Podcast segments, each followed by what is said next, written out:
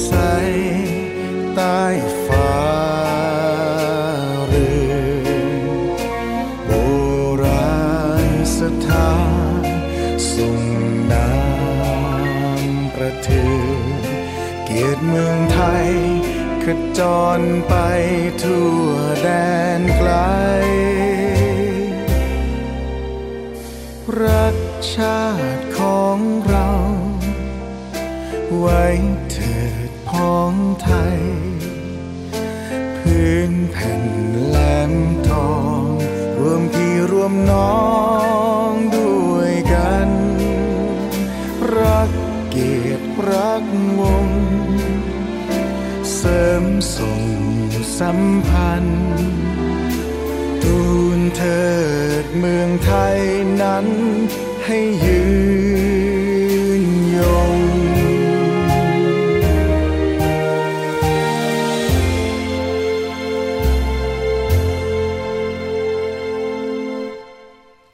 สวัสดีค่ะ คุณผู้ฟังค่ะขอต้อนรับเข้าสู่รายการภูมิคุ้มกันรายการเพื่อผู้บริโภคกับดิฉันชนาทิพไพรพงศ์ทางวิทยุไทย PBS ค่ะ วันนี้เช่นเคยนะคะ มีบทเพลงพระราชนิพนธ์ในหลวงรัชกาลที่ 9 ค่ะ แผ่นดินของเรา มาฝากคุณผู้ฟังเริ่มต้นรายการวันนี้นะคะ แล้วก็ยังมีเรื่องราวของผู้บริโภคแน่นอนว่า มันไม่จบไม่สิ้นนะคะ เพราะว่าเราทุกคนคือผู้บริโภคค่ะ ปัญหาเล็กปัญหาน้อยสามารถที่จะสะท้อนกันเข้ามาได้ ร้องเรียนไปยังหน่วยงานที่เกี่ยวข้องได้นะคะ แล้วก็ต้องสวัสดีไปยังคุณผู้ฟังที่ติดตามรับฟังทางวิทยุชุมชน ที่เชื่อมโยงสัญญาณนะคะ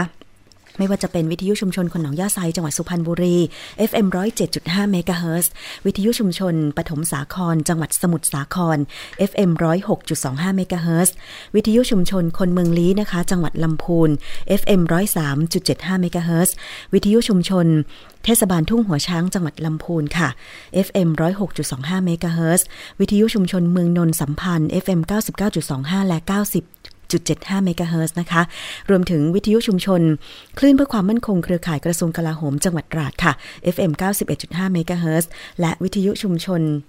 คนแหลมสิงห์จังหวัดจันทบุรีนะคะ แล้วก็วิทยุชุมชน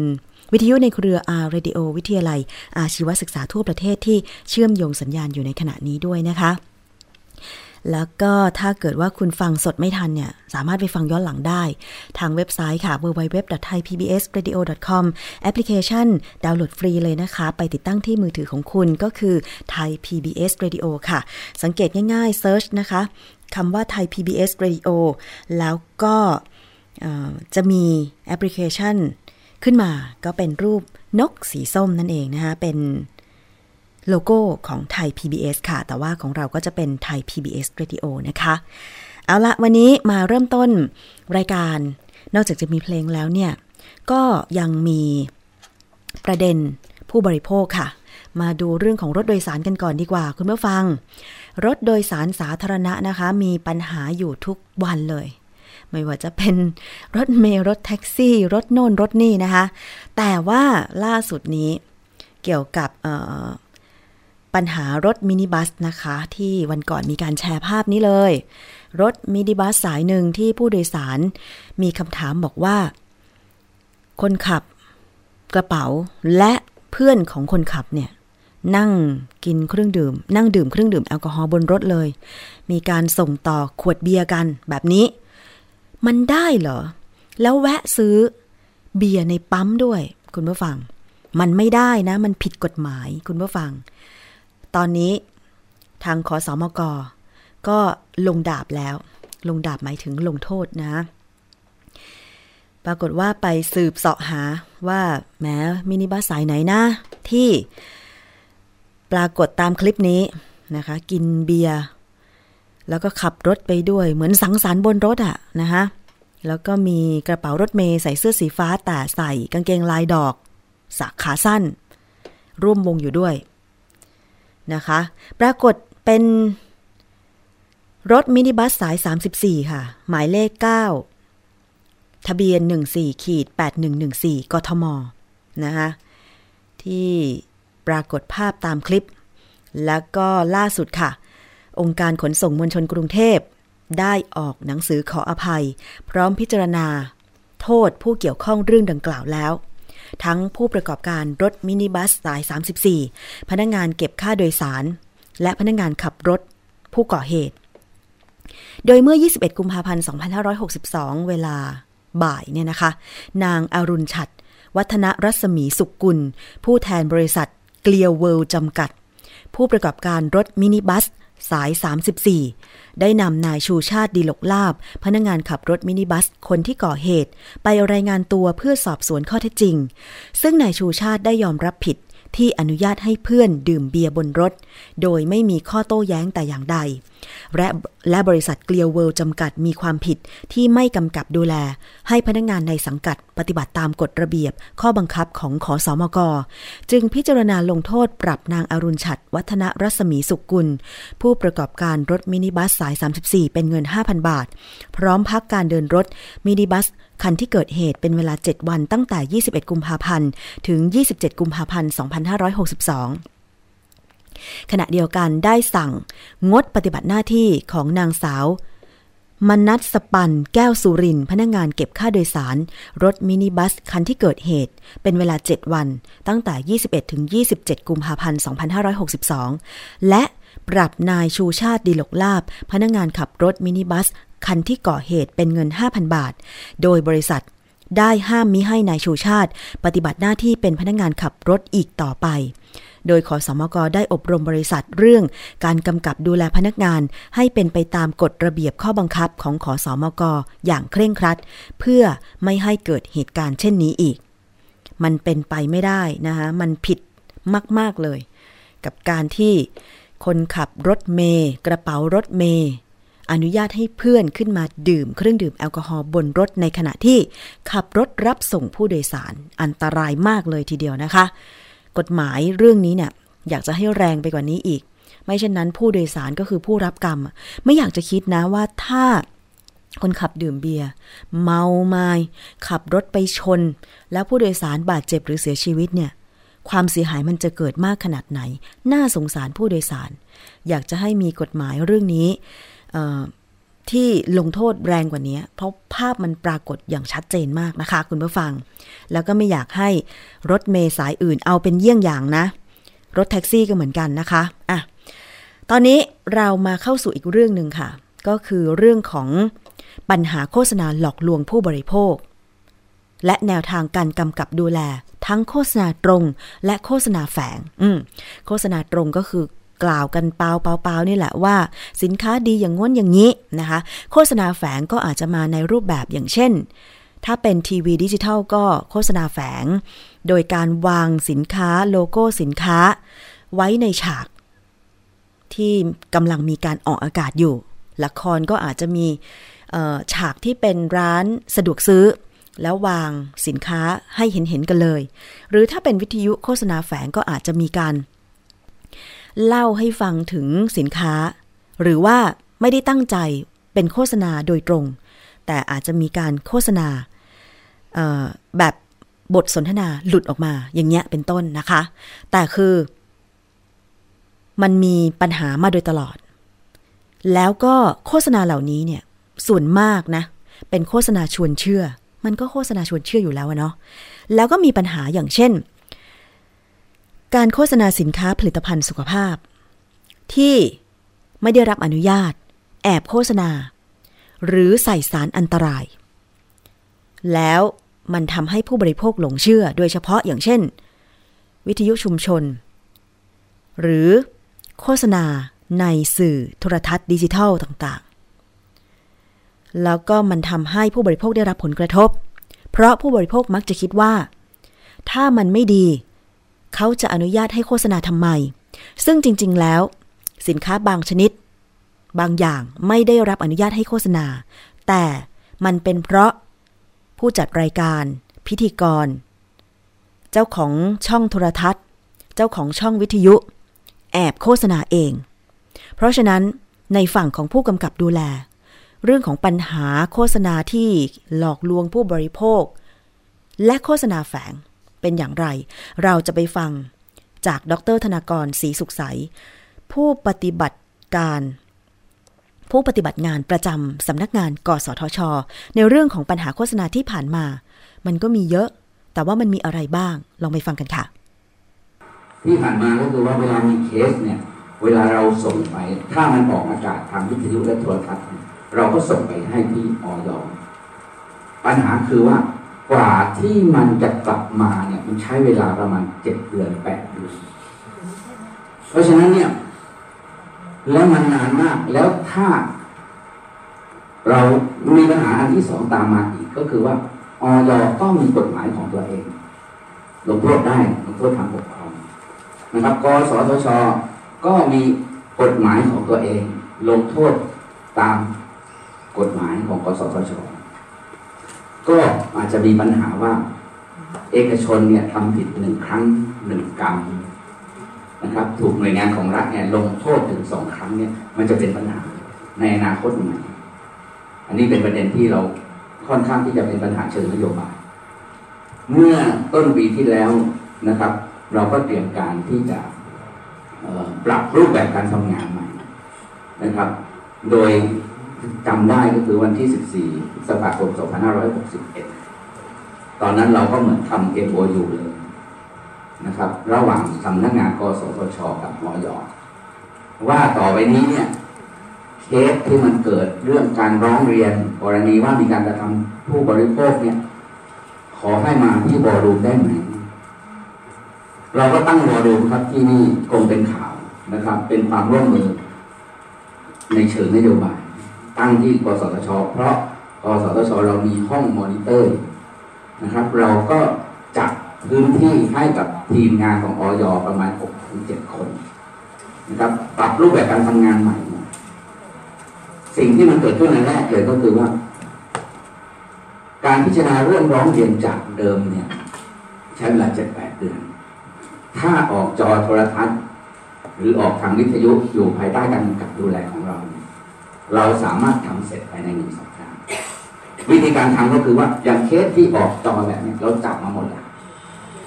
ก็คือว่าเราส่งมีเจ้าหน้าที่ที่จะบันทึกข้อมูลลงในแบบฟอร์มพังนะครับ เราขอให้บันทึกข้อมูลให้เสร็จภายในสองวัน เสร็จแล้วก็ส่งไปให้ทีมผู้เชี่ยวชาญของออยซึ่งมีอำนาจตามกฎหมาย เป็นคนวินิจฉัยนะครับ มันมีแบบฟอร์มเป็นใบขวางนะครับ เหมือนกับ แบบนี้ครับ เดี๋ยวจะให้ถ้ามีตัวอย่างเดี๋ยวจะให้ดู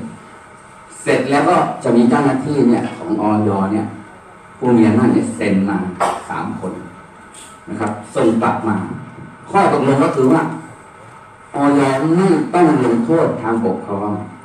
ตามอำนาจของตัวเองได้ไหม เพราะมันโทษมันจิบจอมปรับประมาณสามพันห้าพันประกาศของคุณเก๋เขียนไว้เนี่ย มันปรับได้ถึงห้าล้านบาทคนละเรื่องกันเลย เพราะฉะนั้นออยอย่าใช้อำนาจในการลงโทษเนี่ย ตามกฎหมายคุณให้ส่งกลับมาที่กสทชเริ่มต้นนี้นะครับ ปรากฏว่าได้ผลมาก ตอนนี้ผู้ประกอบการรู้ดีว่า ออกโฆษณาแทบจะไม่ได้เลยนะครับ ตอนนี้ผมอยากให้ทางเจ้าหน้าที่ให้ดูตัวเลขนิดนึงครับจาก 4 พฤษภาปีที่แล้วนะครับ เป็นต้นต้นมาจนถึงปัจจุบัน ถ้าเล่าให้ฟังก็คือว่าวันเนี้ยคิดว่าถ้าทีวีดิจิตอลเนี่ย มีอยู่อันเดียว มีอยู่ประเภทถ้าตรงตรงนี่ยากมากแล้วครับตรงตรงนี่ยากมากแต่พวกโฆษณาแฝงเนี่ย อันนี้ไม่เกี่ยวกับเก๋เลยก็คือว่ายังเยอะมาก โดยเฉพาะสิ่งที่เรียกว่า tie-in ซึ่งเราวันนี้เวลาเราคุยเรื่องโฆษณาเนี่ยเราไม่เคยเชิญสถาบันการศึกษา ซึ่งสอนทางด้านการตลาดเพราะเวลาเราเรียนนิเทศเนี่ยเราสอนเรื่องจริยธรรมสื่อถูกไหมครับ แต่ว่าพวกบริหารธุรกิจและการตลาดเนี่ย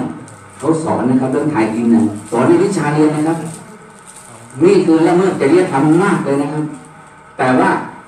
เวลาคนคุณไปทำงานในองค์กรเนี่ย เวลาคุณไปเสนอทำโค้ดเทชันให้กับลูกค้าเนี่ย ไปดูเถอะครับ ในใบโค้ดเทชันเนี่ยมีไทยอินตลอดอันนี้อาจจะต้องไปคุยในระดับสถาบันการศึกษาว่าเลิกได้นะครับ เพราะมันละเมิดจริยธรรม เนื่องจากผู้ชมผู้ดูเนี่ยไม่มีทางรู้เลย ว่าอันนี้คือโฆษณาในรายการฝังเข้าไปในเนื้อถูกไหมครับ โฆษณาหลังจากวันที่ 4 พฤษภาคม 2561 มานะครับจนถึงขณะนี้เนี่ยเราจับไปแล้วนะครับตรวจไปแล้วเนี่ย 47 ราย 47 เคสนะครับ มีผู้กระทำความผิดเนี่ย13 ราย เราสั่งระงับชั่วชั่วคราวนะครับ 31คำสั่ง แล้วก็สั่ง ว่ามีการกระทำที่เป็นการเอาเปรียบผู้บริโภคเนี่ย6คำสั่ง ตอนนี้มีปัญหามาก เพราะว่าบิ๊กเนมทั้งหลายเนี่ยเจอคำสั่งทางปกครองนะครับ ที่จะต้องจ่ายค่าปรับระดับหลักล้านเนี่ยอยู่ประมาณสองสามช่องนะครับ ช่องใหญ่ทั้งนั้นเนชั่นจะมาอีกรอบหนึ่งนะครับ เร็วๆนี้นะครับ แม้แต่เอ็มคอร์ดที่เป็นทีวีที่คุณกนิการไม่ยอมไปบริหารเนี่ยนะครับ ถ้าไปบริหารผมรับรองเลยว่าโฆษณาเพียบและโฆษณาดีๆทั้งนั้น เพราะเขาทำเนื้อหาดี แต่นี่ไม่ยอมก็เป็นหนึ่งด้วยนะครับขอไปที่พูดในห้องนี้ แต่ว่าอีกหลายช่องนะครับที่มีปัญหา ในการที่จะเจอค่าปรับแรงๆแล้วสิ่งที่ผู้รับใบอนุญาตหรือผู้ประกอบกิจการมาบอกกับเราก็คือว่า ให้ผ่อนปลนหน่อยได้ไหม อันนี้มันสร้างภาระเกินสมควร เวลามาพูดเพื่อจะลดค่าปรับหรือผ่อนปลนในเรื่องค่าปรับ เหมือนกันกับเรื่องที่เราบอกว่าต้องทำบริการสำหรับคนพิการ AD กับ CC คุณต้องทำแล้วนะขออนุญาตคุณหมอครับนิดเดียวครับไม่ใช่เวลา ทีนี้เนี่ยเคเบิลทีวีเนี่ยเมื่อก่อนเนี่ยไอ้ผลิตภัณฑ์สุขภาพเนี่ยจดทะเบียนเป็นอาหาร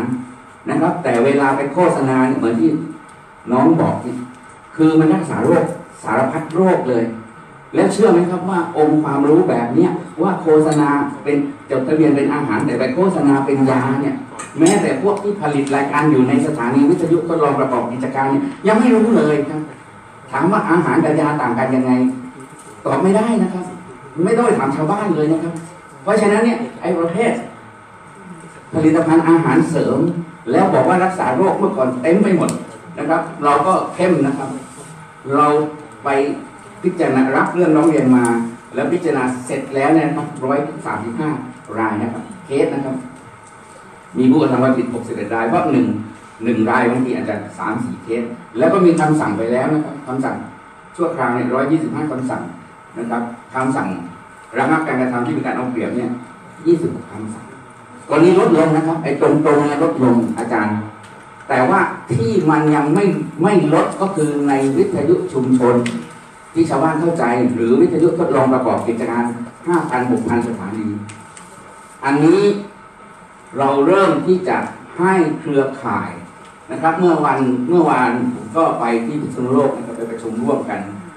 ติดตามการทำงานระหว่างสสจกับกสกสชเขตปัญหาก็คือว่าในบางจังหวัดที่ไม่มีเรื่องร้องเรียนเนี่ย ไม่ได้แปลว่าไม่มีการกระทำความผิดแต่ว่ามันไม่มีคนมอนิเตอร์ พอเริ่มมอนิเตอร์ปุ๊บเนี่ยจะพบทันทีเลยว่า วิทยุทดลองประกอบกิจการ หรือวิทยุชุมชนในจังหวัดต่างๆ เนี่ย มีโฆษณาที่ผิดกฎหมายเยอะมาก ตอนนี้บุกไปเลยนะครับบุกไปที่กสทชบุกไปที่สสจบอกว่าจะอะไรกันนักกันหนาเขาจะตายกันอยู่แล้วก่อนคนบ้างไม่ได้หรืออันนี้จะเป็นแบบนี้ ผมจะไม่ลงรายละเอียดนะครับ แต่ว่าอยู่ที่เรามีคำสั่งไปแล้วสามร้อย สิบหกกรณีนะครับ จากที่มีเรื่องที่เราจับได้เอง เครือข่ายร้องเรียนมาผมเครือข่ายเยอะนะครับห้องนี้คุณเครือข่ายคุ้มครองผู้บริโภคเนี่ยน่าจะเป็นส่วนสำคัญในการที่ร้องเรียนเข้ามา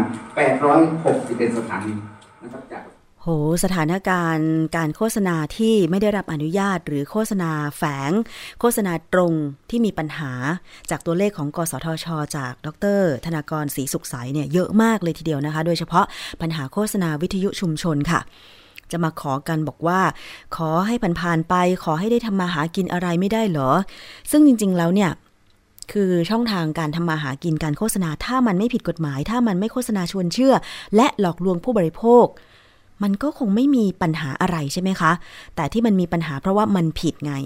มันผิดไปจากหลักการ มันผิดไปจากข้อมูลที่ควรจะนำเสนอข้อเท็จจริง แล้วก็ไม่หลอกลวง ไม่ทำให้หลงงมงาย ไม่ให้ข้อมูลที่ผิดใช่ไหมคะ เพราะฉะนั้นกสทชเองก็มีการเตือนมีการจับมีการปรับสั่งห้ามโฆษณา แต่ว่ามันเป็นการแอบ แอบในการโฆษณาแล้วก็ ทำผิดอะนะคะ ซึ่งถ้าเกิดผู้บริโภคท่านไหนที่กำลังรับฟังอยู่ในตอนนี้ เห็นว่าโฆษณามันไม่ไหวแล้วนะคะ มันหลอกลวงมันเกินจริง เช่น ยา ลูกกลอน รักษาสารพัดโรค ผลิตภัณฑ์เสริมอาหาร ช่วยให้สุขภาพดีกินอย่างเดียวแบบโห ดีไปหมดอะไรอย่างเงี้ย มันมี เหมือนที่ดรธนากรบอกปัญหาโฆษณาวิทยุชุมชนเนี่ยมีเยอะมาก ช่วยกันส่งเสียงช่วยกันแจ้งไป ให้กสทช ได้รับทราบ ที่หมายเลขโทรศัพท์สายด่วน 1200 แล้วอย่าลืมบันทึกเทปถ่ายภาพหรืออะไรก็ตาม ไว้เป็นหลักฐานด้วย ว่าเนี่ยมันเป็นโฆษณาที่มีปัญหาแล้วก็ไปช่วยตรวจสอบหน่อย ช่วยไปห้ามปรามไม่ให้หลอกลวงผู้บริโภคหน่อยนะคะ อีกเรื่องหนึ่งก็คือเรื่องของ โฆษณาแฝง เรื่องนี้กสทช จะมีแนวทางกำกับดูแลอย่างไรไปฟังจากดร ธนากรศรีสุขใส ผู้ปฏิบัติงานประจำสำนักงงาน กสทช อีกครั้งหนึ่งค่ะ หลายเรื่องที่มันตกหล่นอยู่เนี่ยโฆษณาแฝงเนี่ยผมก็มีได้มีส่วนร่าง ไอ้หลักเกณฑ์โฆษณาเนี่ยที่เกี่ยวกับการโฆษณาเนี่ยฉบับหนึ่งด้วยก็คือว่าพอหน้านี้เราร่างไว้สองฉบับ ฉบับแรกที่คุณเก๋ทำไว้เนี่ยผมก็ไปเปิดดูความจริงคุณเก๋ก็ร่างไว้ครอบคลุมหมดตั้งแต่โฆษณาทั่วไปโฆษณาแฝงโฆษณาผลิตภัณฑ์เด็ก หรือโฆษณาที่พึงมีในรายการเด็ก รวมถึงรายการแนะนำสินค้า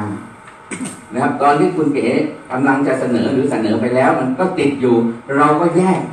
เรื่องรายการแนะนำสินค้านี่ออกมาเป็นร่างฉบับหนึ่งนะครับ อันนี้ก็ต้องเรียนคุณหมอประวิทย์ด้วยว่าทั้งสองร่างเนี่ย ก็เคยเสนอข้าวกันกรองนะครับ ยังไม่ไปถึงบอร์ดกสทชใหญ่นะครับ ก็มันไปติดอยู่ที่กันกรอง อันนี้ก็เป็นเรื่องที่จะต้องผลักดันกันต่อไป คุณเก๋ก็พอทราบปัญหาว่าเป็นเพราะนะครับ สิ่งที่อออยากจะเปิดประเด็นทิ้งไว้แบบนี้เนี่ย อยากจะกลับมามองผู้ประกอบการด้วย วันนี้ถามว่ากสทชเห็นใจผู้ประกอบการไหม ต้องบอกว่ามากเลยครับ ท่านสังท่านจำได้นะครับว่าตอนที่เรามาประชุมกันในเรื่องของประกาศ ที่จะต้องมีให้กับคนพิการเนี่ย คนละฝั่งเลยครับเราเชิญมานั่งให้ฟังปัญหาร่วมกัน ทางเครือข่ายคนพิการเองบอกว่า นี่คือสิ่งที่มันได้ประกาศไปแล้วนะครับ สิทธิที่พึงได้รับที่พึงได้รับการคุ้มครองพึงมี ทางผู้ประกอบการก็บอกว่า ค่อยๆเป็น ค่อย ๆ ไปได้ไหม ถ้าไม่มีเขา รายการดีๆที่มันควรจะมีที่จะต้องมี AD มี CC เนี่ย มันก็ไม่มีนะคือพูดกันถึงขนาดนี้ เพราะฉะนั้นอันนี้คือเวลาในณปัจจุบันผมจะไม่พูดถึงเรื่องในอนาคต ตอนนี้เรื่องความสมดุลและเป็นประโยชน์กับทุกฝ่ายคือทุกฝ่ายสามารถอยู่ได้ผมคิดว่าเป็นเรื่องที่กสทชยึดเป็นเรื่องหลัก ในชุดในในเวลาที่เราทำงานอยู่ในขณะนี้นะครับ แต่ในอนาคตเนี่ยก็อยากจะฝากไปถึงผู้ประกอบการเหมือนกันว่า เรานั่งเปิดอกคุยกันว่า อันไหนที่รับได้ อันไหนที่รับไม่ได้ คุยกันแบบเปิดอก แล้วก็กำหนดช่วงเวลากันได้ไหมคล้าย ๆ กันว่า เออปีหน้าเนี่ยไอ้ไทยอินเนี่ยจะเลิกนะ แล้วก็ปีถัดไปเนี่ย ท่านจะมีประเมวลการปฏิบัติงานของท่านเกี่ยวกับเรื่องโฆษณาที่ชัดเจนออกมานะเสนอมาให้เราก่อน ไม่ต้องปล่อยให้กสทชเนี่ยมาริเริ่มก่อน เพราะเวลาริเริ่มก่อนไปเจอท่านเนี่ยมันก็จะมีปัญหาทันทีเลย ไม่อยากให้ไปฟังท่านตอนที่ไปรับฟังความคิดเห็นเสนอมาก่อนได้ไหมครับ หรือหยิบจากร่างฉบับที่ของคุณเก๋เนี่ยได้ทำไว้ ซึ่งผมคิดว่าค่อนข้างครอบคลุม อันไหนที่จะบังคับได้ก่อน นะครับ ถ้ากสทชชุดนี้บอกว่าไม่ทำก็รอไว้สำหรับชุดหน้า เราจ่อเลยจ่อไว้ได้เลย ดีไหมครับ เวลาคนมาเป็นกสทชก็จะเอายื่นร่างนี้ไปถามว่าจุดยืนเป็นยังไง มันจะเป็นการผลักดันประเด็นเชิงนโยบายครับ สุดท้ายเนี่ยก็ต้องขอบคุณทุกฝ่าย เพราะว่าคนที่มา ผมคิดว่ามีความตระหนักร่วมกัน ว่าการโฆษณาผ่านสื่อในประเทศไทยเนี่ย มันมีปัญหาแต่ปัญหาสุดท้ายที่ผมอยากจะบอกก็คือว่า ถ้าในอนาคตเนี่ย ในระดับกฎหมายของรัฐเนี่ย มันไม่ต้องกำหนดแพลตฟอร์มได้ไหมครับ ให้มันครอบคลุมทุกสื่อได้ไหมครับ หรือว่ามันจะมีคณะกรรมการกำกับดูแลโฆษณาแห่งชาติ ซึ่งอาจจะเป็นหน่วยงานหนึ่งในกสทช หรือเป็นหน่วยงานอิสระ หรืออะไรก็สุดแท้แต่ เพราะแพลตฟอร์มวันนี้เนี่ยพอมันออกทีวีไม่ได้ก็ไปมุดลง ออนไลน์นะครับ แล้วกฎหมายของแต่ละหน่วยงานเนี่ยก็มีข้อจำกัดนะครับ เพราะฉะนั้นเรื่องของกฎหมายที่ต้องอาจจะไม่ดูเรื่องแพลตฟอร์มเลยนะครับ ซึ่งอาจจะทันตามไม่ทันเทคโนโลยีค่ะนั่นคือเสียงของดรธนากรศรีสุขใส ผู้ปฏิบัติงานประจำสำนักงาน กสทช ในเรื่องของแนวทาง การกำกับดูแลโฆษณาตรง โฆษณาแฝงโฆษณาผิดกฎหมาย โฆษณาหลอกลวงผู้บริโภคนะคะว่า อยากจะให้มีกฎหมาย ที่มาจัดการเรื่องนี้โดยตรงได้หรือเปล่า หรือตอนนี้เนี่ยกสทชเองกำลังมีร่างกฎหมายที่จะมากำกับดูแลโฆษณา อยากจะให้มาคุยกันนะคะอะเดี๋ยวเราจับตามองกันต่อไป แต่ว่าที่แน่ๆ ผู้บริโภคต้องดูแลตัวเองค่ะ ไม่หลงตกเป็นเหยื่อการโฆษณาอะไรก็ตามที่โฆษณาบอกว่า ยาตัวนี้กินแล้วหายรักษาสารพัดโรคไม่มีจริงนะคะ หรือ ผลิตภัณฑ์เสริมความงาม ผิวขาวสวยเต่งตึงเปล่งปลั่งไม่มีจริงนะคะ เราก็อย่าหลงเชื่อต้องคิดก่อนเชื่อด้วยอะไหนๆพูดเรื่องคิดก่อนเชื่อแล้วเราไปติดตามช่วงนี้เลย กับดรแก้วกังสดานอัมภัยนักพิษวิทยาค่ะนำข้อมูลเรื่องของวิทยาศาสตร์ มาคุยกันล้วนๆเลยทีเดียวนะคะ วันนี้นำกลับมาให้ติดตามอีกรอบหนึ่งนะคะเรื่องของกัญชา เป็นตอน 4.2 กัญชา 4.2 เนี่ย มันบำบัดโรคได้จริงหรือ แล้วจะมี ภาพจากคลิปนะคะบางส่วนนะคะที่มีการเผยแพร่ออกมาจากการสูบกัญชาว่ามันมีผลกระทบอะไรอย่างไร ลองไปติดตามเรื่องนี้เลยค่ะ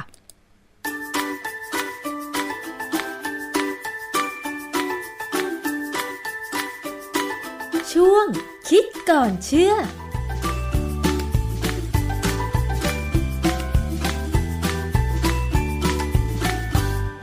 ห็นบอกว่าวันนี้จะมีอะไรให้ดูด้วยใช่ไหมคะ คือประเด็นใน YouTube เนี่ยคลิปเขามีเยอะนะฮะค่ะตอนนี้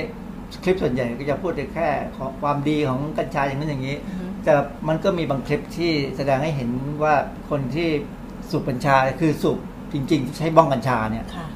มันอันตรายมากนะ อืม อย่างเช่นเอ่อคลิปที่เราจะดูอันนี้เนี่ยคือคนนี้ก็เตรียมจะสูบกัญชา อันนี้เป็นเป็นคนเวียดนามค่ะ นะเป็นคนเวียดนามเอ่อ เขาเขาจะสูบกัญชาให้ดูว่าเป็นยังไง แล้วหลังจากผู้หญิงคนนั้นเตรียมจุดสูบดิฉันก็เห็นแบบว่าเธอสูดเข้าไปปื้ดใหญ่เลยอาจารย์ครับ หลังจากนั้นเกิดอะไรขึ้น นี่คืออาการที่ว่ามันเริ่มไปสมองแล้วคือไปเร็วมากคุมหัวเลยคือเวลาควันพวกเนี้ยเข้าปอดเนี่ยจากปอดเนี่ยเส้นเลือดมันเล็กมาก แล้วมันจะซึมเร็วอืมเข้าเข้าเส้นเลือดไปไปไปถึงร่างกายไปทั่วร่างกายโดยเฉพาะสมองเนี่ยไปเร็วมากค่ะนะอาการเริ่มออกนะฮะแล้วเดี๋ยวเราจะให้ดูบางช่วงบางส่วนที่ มีอาการที่ออกมาแล้วชัดๆ อันนี้เริ่มคุมคุมสภาพตัวเองไม่ได้แล้ว เริ่มทรงตัวไม่ได้ค่ะนะฮะคว่ำเลย พอคุมตัวเองไม่ได้เนี่ยมันมันการคุมเอ่อเหมือนกับปกติเราเราคุมทรงทรงตัวได้ค่ะน้ำในหูเราจะช่วยดูแลค่ะนะแต่นี่มันคงไปรบกวนระบบหมดคว่ำนั่งนั่งเนี่ยคว่ำไปเลยอือฮึเนี่ยหมดแทบแทบจะหมดสภาพนะอือฮึเพื่อนเข้าไปประคองขึ้นมา คือความจริงถามว่าคนนี้จากดูจากที่คำอธิบายในคลิป ของ YouTube เนี่ยเขาก็พูดเป็นเชิงว่าเขาก็เคยสูบมาแล้วเหมือนกัน แต่คราวนี้เขาก็สูบให้ดู เป็นเป็นเหมือนกับเป็นอุทาหรณ์เนี่ยเสียสภาพเลย ไม่สามารถจะนั่งได้เอง เพื่อนต้องประคอง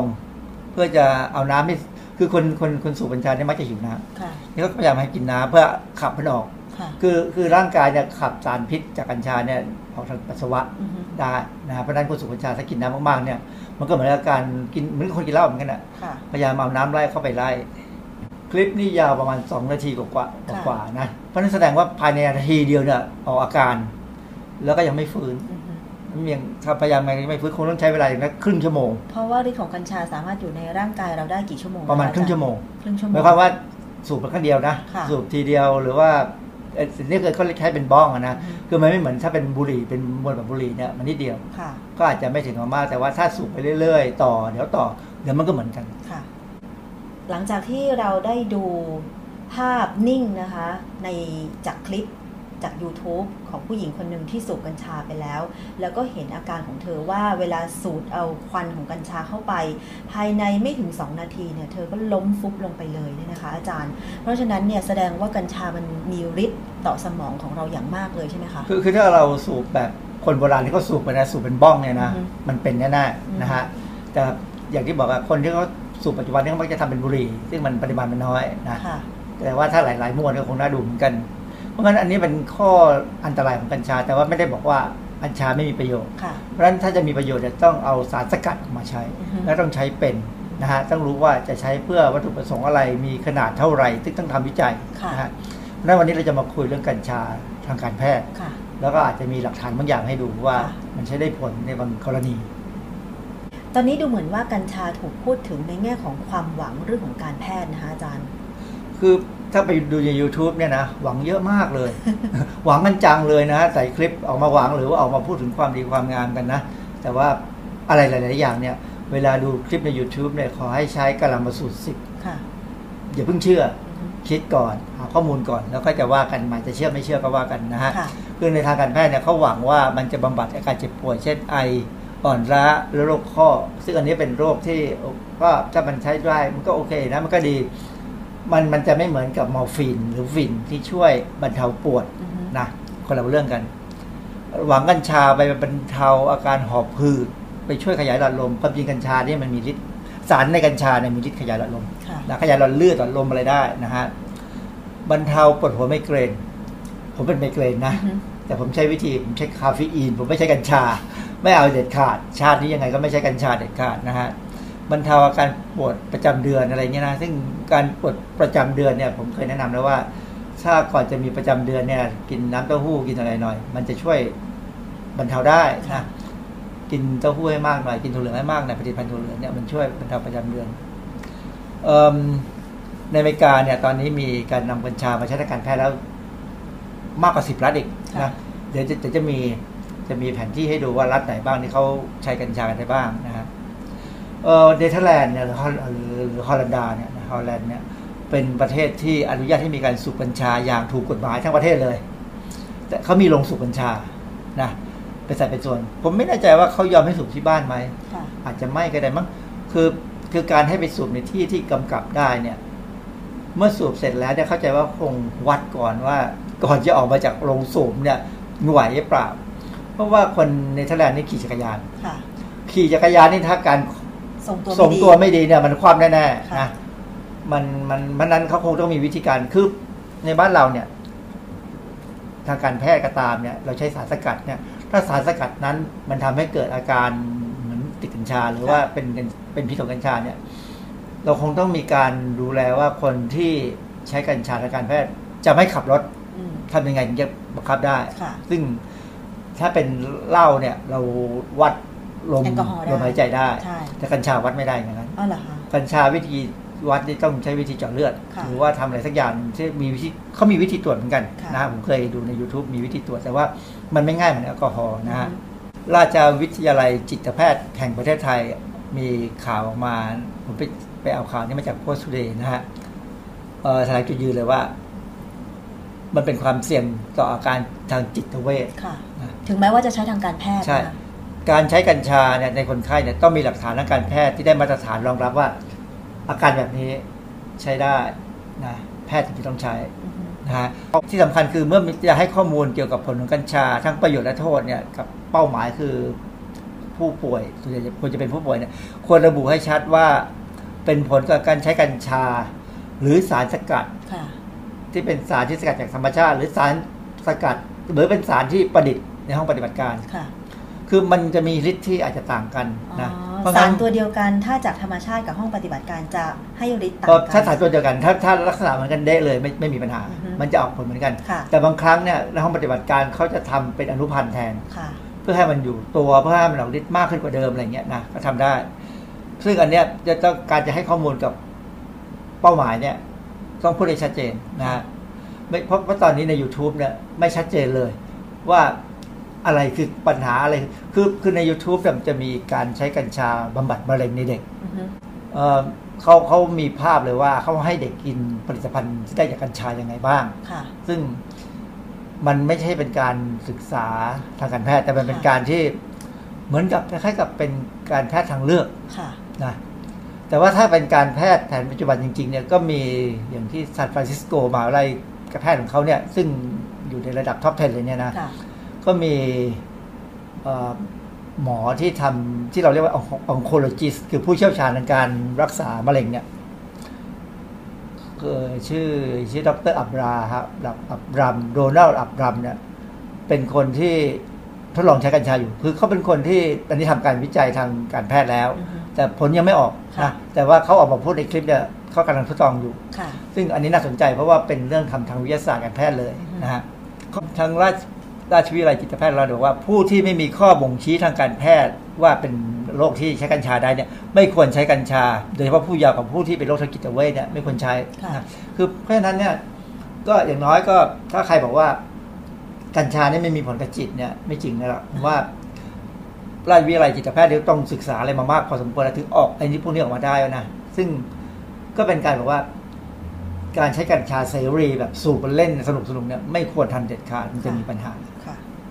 ตอนนี้ผมเข้าไปดูไอ้ข้อมูลของเว็บไซต์ oncology the lancet com อันนี้คือเป็นเป็นเว็บไซต์ของ lancet lancet เนี่ยเป็นวารสารทางการแพทย์ที่ลำดับต้นต้นๆของโลกเลยค่ะนะไม่เกินลำดับห้าแล้วนะบางทีก็เป็นหนึ่งด้วยซ้ค่ะำเอ่อเขามีบทความหนึ่งเรื่องคานาบินอยด์คานาบินอยด์นี่คือชื่อสารที่อยู่ในกัญชา กัญชาเนี่ยเขาเรียก cannabis ค่ะ สารที่อยู่ในในในกัญชาเรียก cannabinoid กับ cancer นะก็เป็นบทความซึ่งคนที่สนใจเนี่ยควรจะเข้าไปดู หรือคนที่จะทำอะไรก็ตามเกี่ยวกับกัญชาเนี่ยควรจะเข้าไปดูเพื่อบังเอิญผมไม่ใช่ผู้สนใจหรือผู้เชี่ยวชาญเรื่องกัญชา ผมก็อ่านผ่านๆก่อน ถ้าจำเป็นจะเข้าไปดู แต่ก็มีข้อสรุปว่ามีหลักฐานชัดเจนว่าการสูบกัญชาอาจทำให้เป็นมะเร็งบริเวณส่วนร่วมทางเดินหายใจ กับอาหารที่ขึ้นตรงคอหอยนี่แหละ ค่ะ ตรงนี้มันอาอาหารกับอาหารกับการหายใจมันไปด้วยกัน ค่ะ เป็นมะเร็งเพราะอะไร เพราะว่าอย่างที่บอกแล้วกัญชาเป็นควันมี PAH สารก่อมะเร็งเพราะฉะนั้นโอกาสเป็นมะเร็งก็มี แล้วนี่เขาก็บอกว่ามีหลักฐานชัดเจนพผลการทดลองในห้องทดลองยังสับสนว่า THC THC เนี่ยย่อมาจากคำว่าเดลต้านายเทตราไฮโดรคานาบินอลนะฮะมีผลดีหรือไม่ต่อการบำบัดมะเร็งคือ มีคนพูดเยอะว่ามันรักษามะเร็งอย่างนั้นอย่างนี้ได้ แต่ว่าถามว่าถ้าเป็นการทดลองทางวิทยาศาสตร์แท้ๆที่มีการวางแผนที่ถูกถูกต้องเนี่ย ยังไม่มีเออบังเอิญอันนี้มันเป็นปี 2005 นะยังมันก็หลายปีแล้ว อาจจะคนอาจจะบอกว่าวันนี้ไม่ทันสมัย เดี๋ยวผมมีปี 2007 ให้ผมพา2017 ให้ดูค่ะเอ่ออาจใช้ THC บำบัดอาการข้างเคียงของเคมีบำบัดคานาบินอยด์บางอื่นกระตุ้นความอยากอาหาร อันนี้อย่างที่เราบอกอะเอ่อ คนคนหนึ่งเขาเขียนไอ้กระทู้ในพันทิปว่าพ่อเขาเป็นมะเร็งไปไปใช้คีโม ใช้สารเคมีแล้วกินอาหารไม่ลงค่ะคือผมร่วงเบื่ออาหารเขาเลยแอบเอากัญชาให้พ่อใส่อาหารให้พ่อกินโดยไม่บอกค่ะแล้วพอเขากินอาหารได้อันนี้ถูกต้องนะเพราะว่าก็มีข้อมูลแล้วว่ามันช่วยกระตุ้นความอยากอาหารค่ะในปริมาณที่เหมาะสมนะอ่า ถ้าใส่มากเกินไปเดี๋ยวก็มีอย่างอื่นนะฮะแสดงว่าคนที่อยากลดความอ้วนก็ไม่ไม่ควรใส่กัญชาในอาหารเออเดี๋ยวกินอ๋อได้มากนก็กินอ้วนเพิ่มแน่คือกัญชานี่เป็นลดอาการคลื่นไส้อาเจียน ลดความเจ็บปวดของคนไข้คือ เฉพาะคนไข้ที่กำลังทรีตเอเอใช้คีโมรักษาอยู่ครับค่ะทีนี้ในเอ่อวารสารฉบับหนึ่งของชื่อ Pediatric Neurology Pediatric ก็คือเกี่ยวกับหมอเด็กค่ะเกี่ยวกับเด็กนะเอ่ออย่าง neurology ก็เกี่ยวกับระบบประสาท เขาก็มีบทความเรื่องผลของไอ้กัญชาเนี่ยมาริโฮเรียกคานาบิสก็ได้ เรียกมาริโฮน่าก็ได้นะอือฮึต่อสมองค่ะนะฮะแล้วเขาก็อันนี้อันนี้เป็นบทความทบทวนเอกสาร ซึ่งไปดูงานวิจัยอื่นๆเยอะแยะเลยนะเอ่อโดยสรุปเนี่ยเขาบอกว่าคนทั่วไปหวังว่ากัญชาหวังนะ จะบำบัดอาการลมบ้าหมูอิปิเลปซีลมบ้าหมูมันชักชักแล้วถ้ากัดเป็นลิ้นเยตัวเองตัดลิ้นเพราะฉะนั้นต้องหาอะไรยัดปากค่ะ บางคนได้แต่ว่าใช้รองเท้ายัดปาก ซึ่งไม่ไม่ไม่คือมันทารุณไปหน่อย ค่ะ ส่วนใหญ่ก็จะใช้ช้อนค่ะ นะเอิ่มแล้วก็ใช้ในการรักษาอาการอักเสบของปลอกประสาทในระบบประสาทส่วนกลางเขาเรียก multiple sclerosis อันนี้ฝรั่งเป็นเยอะนะ คือมันมันทำให้การส่งกระแสประสาทเนี่ยผิดปกติ เพราะว่าไอ้เอาเป็นว่าปลอกประสาทจริงๆคือเซลล์หุ้มระบบประสาทอีกทีหนึงมันค่ะ มีเซลล์บางเซลล์เนี่ยทำหน้าที่เหมือนปลอกของเส้นประสาท ค่ะ นะ อาการกล้ามเนื้อกระตุก ไขข้ออักเสบโรคอ้วนรักษาโรคอ้วนซึ่งมันคงเป็นไปไม่ได้หรอกมะเร็งอัลไซเมอร์อัลไซเมอร์ความจำเสื่อม มันมีข้อมูลว่ากัญชาทำให้จำอะไรไม่ค่อยได้แล้วค่ะจะรักษาได้ยังไงนะ อันนี้ก็น่าสงสัย อาการปาร์กินสันนี่ก็คือเยื่อสมองเซลล์สมองเสื่อม แล้วก็มีอาการกระตุกค่ะนะอันนี้ การทำวิจัยต่างๆเนี่ยระบุว่าการเสพกัญชาเรื้อรังก่อให้เกิดปัญหาด้านความจำและทำลายสมองโดยเฉพาะ white matter คือสมองเนี่ยมีสองส่วนส่วนขาวกับส่วนหนึ่งสีสีเทาไปทำลายส่วนที่เป็นสีขาวนะมีงานวิจัยบอกทีนี้ที่สำคัญคืองานวิจัยที่สนับสนุนการใช้กัญชาทางการแพทย์เนี่ยไม่ว่ารักษาโรคอะไรก็ตามเนี่ยมีน้อยน้อยมาก ผมผมก็พยายามใช้ฐานข้อมูลคือบังเอิญผมยังใช้มีมีมันมีก็เรียกแอคเคาท์ของมหาลัยมหิดลอยู่ค่ะ ก็เข้าไปดูฐานข้อมูลว่ามีใครศึกษาได้สักเท่าไหร่ ก็ยังมีน้อยนะค่ะคือมันมีสองกรณี ถ้าเป็นงานวิจัยของบริษัทเนี่ยบางทีเขาไม่ยอมตีพิมพ์อือฮึเพราะว่าถ้าเขาทำเป็นยาได้หรืออะไรได้เนี่ยเขาเขาก็จดเป็นคจวาดมลิลัขบสิทธิ์อ่าค่ะจดลิขสิทธิ์แล้วก็ขายได้ค่ะเพราะฉะนั้นคนที่ทำแล้วตีพิมพ์เนี่ยคือได้ทุนวิจัยค่ะจากหน่วยราชการอะไรก็ตามเนี่ยอันนี้อันนี้ก็ต้องตีพิมพ์ค่ะนะก็เลยยังมีน้อย อีกอย่างงานวิจัยเพิ่มเติมที่ลงไปถึง ของคนที่เป็นโรคประสาทหรือโรคทางจิตเวชที่จะใช้กัญชารักษาเนี่ยมันยังจำเป็นต้องทค่ะำนะเพราะฉะนั้นถ้าตอนนี้ใครบอกว่าใช้กัญชารักษาโรคทางจิตได้เนี่ยเออมันต้องเป็นการทดลองส่วนบุคคลแหละอือฮึนะซึ่งจะเชื่อไม่เชื่อก็แล้วแต่บุคคลค่ะเอ่อวารสารฉบับนี้ประหลาด เป็นวารสารชื่อ Chemistry and Physics of Lipid คือเป็นวารสารเกี่ยวกับไขมัน ซึ่งเกี่ยวกับทาง ลักษณะทางเคมีกับทางลักษณะทางกายภาพค่ะแต่เขาก็มาทำเรื่องกัญชาเลยนะ ผลของเออสารเอ delta nine tetrahydrocannabinol เนี่ยคือตัว THC เนี่ย ต่อระบบภูมิต้านทานในคนนะคือผมผมลอกคำภาษาอังกฤษมาให้ดู เพราะมันแปลว่าการได้รับสาร THC เป็นประจำทำให้เกิดการลดลงของระบบภูมิต้านทานมนุษย์ ค่ะคือมันมีผลบางอย่างไปกดภูมิต้านทานคือคือคราวที่แล้วเนี่ยที่เราพูดว่าส่วนที่สุกัญชาเนี่ยมักจะมีระบบภูมิต้านทานในปอดเนี่ยลดลงค่ะเพราะฉะนั้นติดเชื้อง่ายขึ้นอ่าฮะนะไอ้บทวารสารบทความของวารสารเนี่ยก็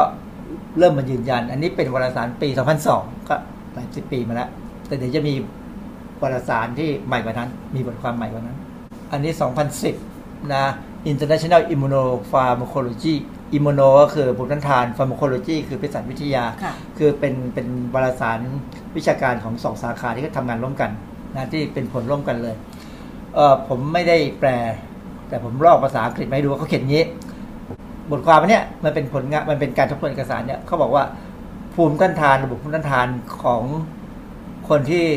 ได้สารคานาบินอยด์หรือสารที่สำคัญในกัญชาเนี่ยจะต้องถูกนำมาพิจารณานะ ว่าการที่สารพวกนี้มีผลกับภูมิต้านทานเนี่ยเวลาแพทย์จะจ่ายสมมติแต่อนาคตเรามียาที่เป็นยาจากกัญชาเนี่ย จะจ่ายให้คนไข้เนี่ย ต้องรู้ว่าคนไข้อาจจะมีภูมิต้านทานที่ลดลงนะอือฮึ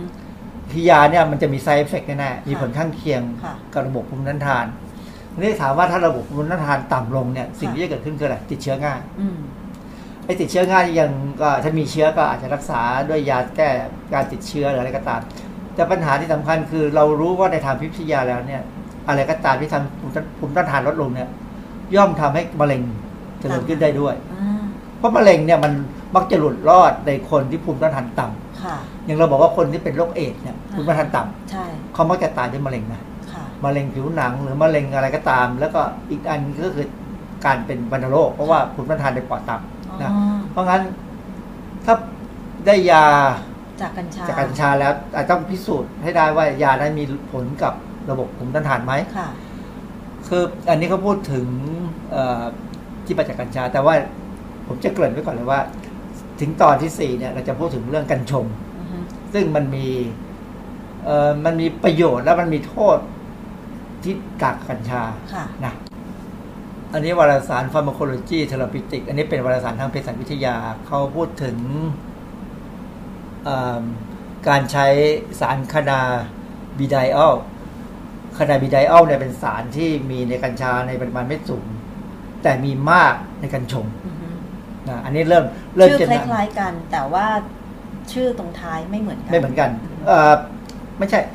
คือคือชื่อภาษาไทยจะไม่เหมือนกันนะค่ะคือฝรั่งเองก็ยังสับสนอยู่แต่ว่าเดี๋ยวถึงตอนที่เราพูดถึงกัญชงเนี่ยผมจะมีรูปมีอะไรให้ดูนะ เขาบอกว่าในในบทความเนี่ยมีหลักฐานสนับสนุนศักยภาพการบำบัดโรคของสารธรรมชาติในกัญชา คือไอ้เจ้า THC นะ THC เนี่ยนะอีกตัวหนึ่งคือคานาบิไดออลหรือ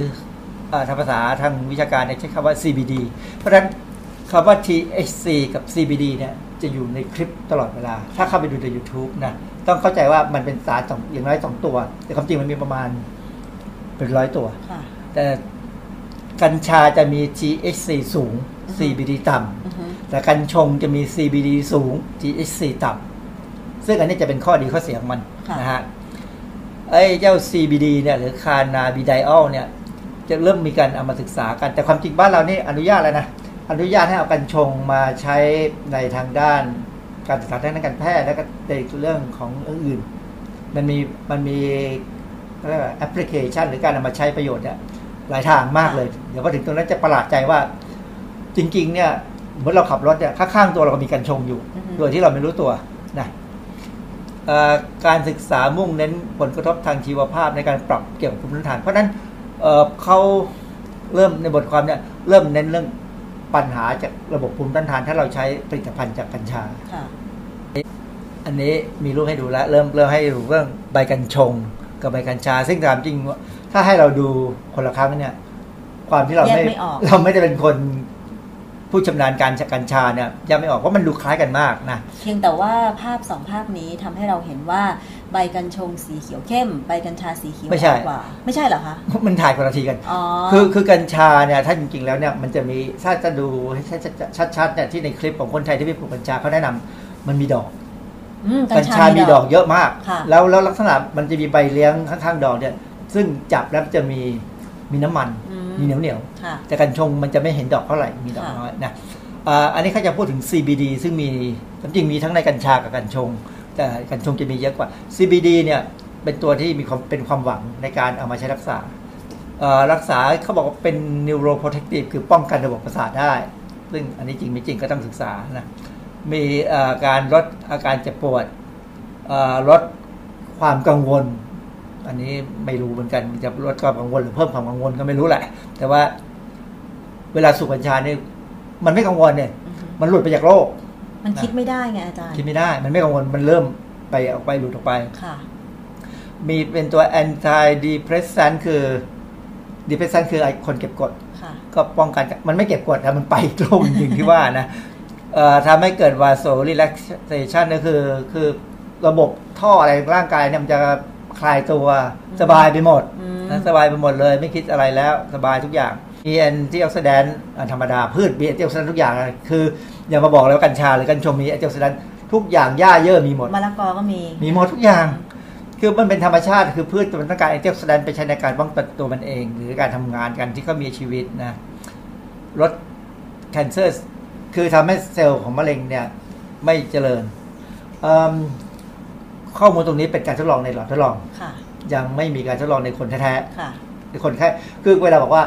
เอ่อกัญชารักษามะเร็งได้ มีการทดลองเพราะว่ามันทำให้เกิด apoptosisคือทำให้เซลล์มะเร็งเนี่ยหายไปเอง คือการเป็นการตายของเซลล์แบบหายไปไม่มีหลักไม่มีซากอือฮึแต่นั่นทำในหลอดทดลอง ยังไม่ทำในคนหรือในสัตว์ทดลองที่เป็นๆจริง ๆ นะอือฮึลด tumor เอ่อ angiogenic process ก็คือคำว่า angiogenic process เนี่ยคือการที่ ระบบเซลล์มะเร็งหรือเซลล์เนื้องอกเนี่ยมันส่งสารไปให้เซลล์ให้ให้เลือดใหญ่เนี่ยค่ะสร้างเส้นเลือดฝอยมาเลี้ยงมันอ๋อแล้วเขาบอกว่ากัญชาเนี่ยไปลดตรงนี้ได้ คือถ้าลดได้จริงเนี่ยมันก็มันก็ต้านมะเร็งได้ ไม่มีเลือดมาเลี้ยงเซลล์มะเร็งเซลล์มะเร็งก็จะตายเอง ซึ่งอันนี้ความจริง genistein ซึ่งอยู่ในถั่วเหลืองทำหน้าที่นี้ได้ค่ะนะหรือยารักษามาการเกิดมะเร็งซ้ำก็เป็นแบบนี้ทั้งนั้นค่ะนะฮะไม่จำเป็นต้องเป็นกัญชาอ่าฮะอันมียาอยู่แล้วนะ ลดอินฟล a เมชันหรืออาการอักเสบเยอะแยะเรามียาที่ถูกๆกว่ากัญชาตั้งเยอะนะ ไม่ต้องไม่ต้องไปเอาสารสกัดกัญชาสารสกัดกัญชายังไงก็ต้องแพงไม่ถูกหรอกฮะค่ะอันนี้เป็นวารสารอีกอันหนึ่งที่ ที่เขาพูดถึงว่ากัญชาเนี่ยป้องกันโรคลมบ้าหมูได้อีพิเลปซีนะ แต่ว่าที่ผมจะให้ดูไม่ได้สนใจจะให้ดูผลสรุปอะคือคือมีคนทำวิจัยอยู่สองคน ที่ท้ายบทของการงานผลงานวิจัยเนี่ยเขามี conflict of interest conflict of อืม interest คือการดีแคลร์หรือการบอกว่าเรามีผลประโยชน์ซับซ้อนไหมอือฮึปรากฏว่าทั้งสองคนเนี่ยมีผลประโยชน์ซับซ้อนหมดเลยสองคนที่ว่านี้ก็คือคนนักคนวิจัที่ยทำวิจัยเนี่ยเทเขาเลอร์อีแกสตันกับกับเจคนสเนี่ยซี่พีสคาฟาสกี้เออพวกเนี้ยค่ะเขารายงานว่าเขาได้รับทุนจาก ได้รับเงินจากบริษัทนั่นบริษัทนี้ ซึ่งเป็นบริษัทที่จะกำลังสนใจทำยากัญชาจากกัญชานั่นแหละอือฮึเขารับเงินมาค่ะ แต่ว่าถามว่าคือถ้าเขาดีแคลร์อย่างนี้คือเขาเขาเขาเปิดเผยอย่างนี้เนี่ย มันก็มันกล้าเปิดเผยก็ต้องกล้าเชื่อเขาบางอย่าง ค่ะ แต่โอเค สิ่งที่เขาทำเนี่ยบางอย่างเขาจะไม่เปิดเผยเขาจะไม่บอกออกมา เพราะว่ามันเป็นผลที่ต้องส่งให้เฉบพาะริษัทบริษัทนะ ค่ะ ก็อันนี้เป็นตัวอย่างงานวิจัยที่ว่า คือเวลาอ่านผลงานวิจัยเนี่ยสุดท้ายท้ายบทเนี่ยต้องอ่านตรงนี้ด้วยว่ามีคอน FLICT ไหมบางคนก็จะบอกอืมเขาไม่มีคอน FLICT ค่ะเขาใช้ทุนจาก NIH ทุนจากสภาวิจัยนะแต่ถ้าได้ทุนจากบริษัทที่ผลิตสินค้าอะไรก็ตาม มันมันก็ทำให้เรายับยั้งชั่งใจว่าจะเชื่อขนาดไหนค่ะคืออย่างสองคนนี้ได้รับทุนจากบริษัทเยอะมาก เยอะมากผมไม่ไม่ดูหลายบริษัทเหลือเกินโอ้โดยเฉพาะคนเนี้ยดร ซาฟราสกี้อันนี้เป็นพวกสเลฟเอสลาฟเนี่ยนะพวกทางยุโรปตะวันออกแน่ๆเลยนะรัสเซียอะไรก็ตามมาจากเยอะแยะไปหมดเลยทั้งหลายอันแกลนนู่นแกลนนี่แกลนแอนด์เพอร์ซัน l ลฟรีฟรีเพอร์ซัน l ลฟรีคือให้เงินให้รางวัลค่ะเยอะแยะ รวยไม่รู้เรื่องคันทำวิจัยแล้วพวกเนี้ยรวยไม่รู้เรื่อง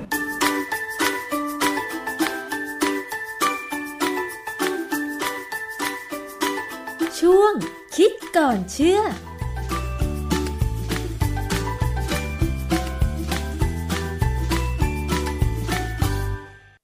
เป็นข้อมูลงานวิจัยจากทั่วโลกนะคะที่นำมา